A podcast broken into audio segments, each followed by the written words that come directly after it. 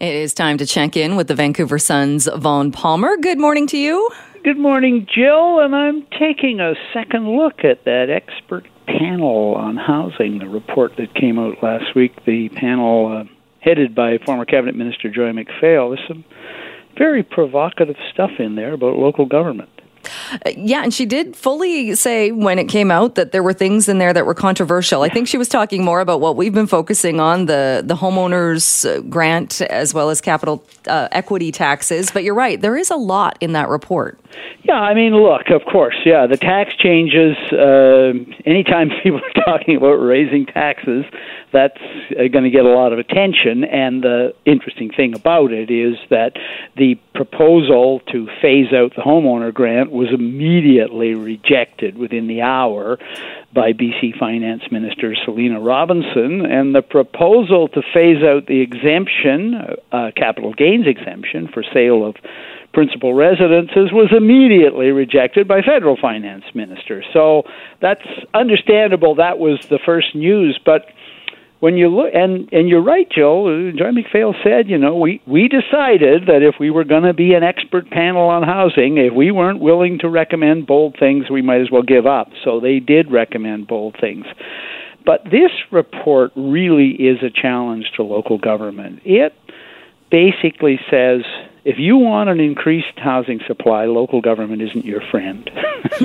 local government has all the power to delay, string out, postpone uh, projects. It takes forever to get housing projects approved. And it also says local government has the power to drive up the cost, not just not just by delaying approvals, but by jacking up development fees.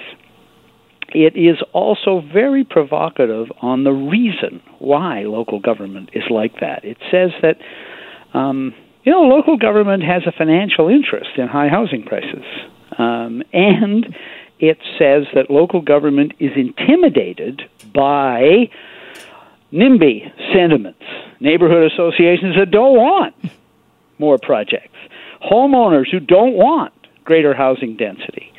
And this is where the report comes out and says if the provincial government wants to get serious, Joe, about increasing the housing supply, which it has to do, it, we need a lot more housing than we have. If the provincial government wants to do that, they're going to have to legislate and they're going to have to override the power of local government to drag out approvals to drive up the cost of development. This is sets the battle lines for a major political battle because in the past the provincial government has never wanted to take on local councils and local governments. And especially when talking about housing. But what I found interesting about that is we hear from local governments, and Vancouver, perhaps the most vocal, constantly blaming other levels of government as to why there isn't more housing. So, battle, maybe the next throw in that battle is fine. You're going to blame other levels of government, other levels of government will take it over. Yeah, I think, I mean, local government, yeah, governments, of course, pass the buck around and around and around. But one of the things I really appreciated about this, this panel report is it really drills down to why it is so hard to get increases in the housing supply. And a lot of it, a lot of the power is at the local government level, and a lot of the power to resist is there. So, one of the pieces of legislation that it the, the report suggests is that the provincial government legislate deadlines and timelines for project approval, that it require local governments to incorporate local housing plans to meet the housing targets of needed housing identified by the provincial government. Here's another one. This one is, I mean, it, this one makes complete sense to me politically. Is the, it says the federal and provincial government shell out hundreds of millions of dollars to build transit lines. A good example being the Broadway subway. Absolute strings attached requirements that there be increased density along the route.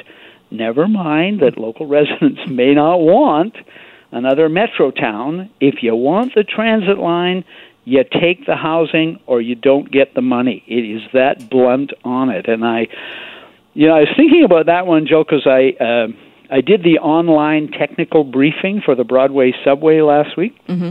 And one of the things they showed us was they showed pictures of the six stations along the line.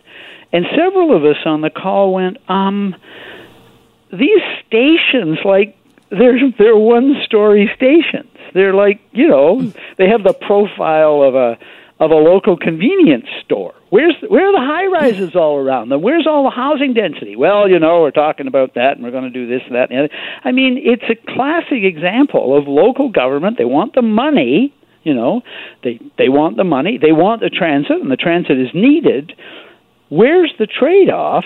Of saying, okay, well, you know, the national government and the provincial government are putting up most of the money here. We'd like some targets, serious, written into the contract, uh, and all of these stations are going to have clusters of high rise around them, or we'll go find another city in Canada. Ottawa could do this we'll go find another city in Canada that wants a transit line, and that's where we're going to put the money. It does seem like a no-brainer to do that now, or and the answer of "oh, we'll look at that in the future" doesn't make a whole lot of sense. Uh, the the technical briefing, I, I know you listened to that. What about the funding? So if there are cost overruns, which inevitably there will be, we're talking about a huge project with tunneling. What happens then? Yeah, you know, I, I asked that question because you remember that the Evergreen line, uh, there was a little. When you start tunneling, you find surprises. Uh, just ask BC Hydro and Site C. So uh, there was a big surprise on the Evergreen line where tunneling. They came across some sinkhole. Of course, Seattle is still involved in legal battles over the little surprise they discovered when tunneling under the city for the uh, highway uh, underpass. So who picks up the tab if there are surprises in the tunneling? Uh, on this line, uh, I was told uh, the uh, we were told in the technical briefing, no, the risk in the contract is transferred to the consortium. They will have to eat the cost if there are surprises, and you know you hear from engineers all the time.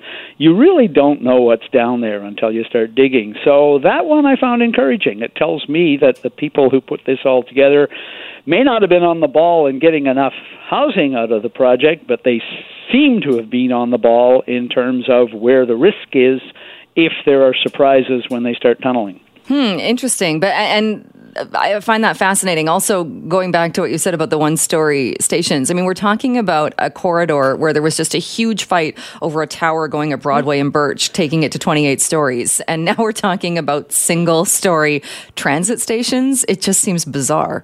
Well, you know, the report, the expert panel, I mean, Joy MacPhail isn't naive. She was in government for a long time.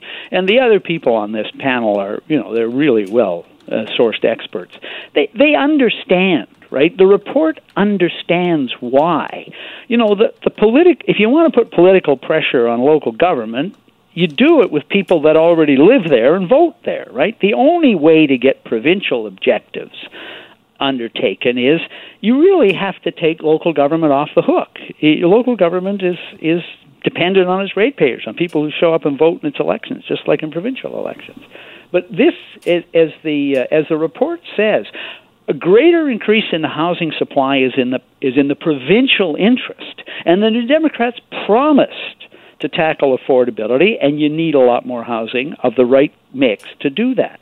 So it, the report is not doesn't lack understanding about why there are all these obstacles there and why local councils bend to neighborhood associations and, and people who don't want greater in density.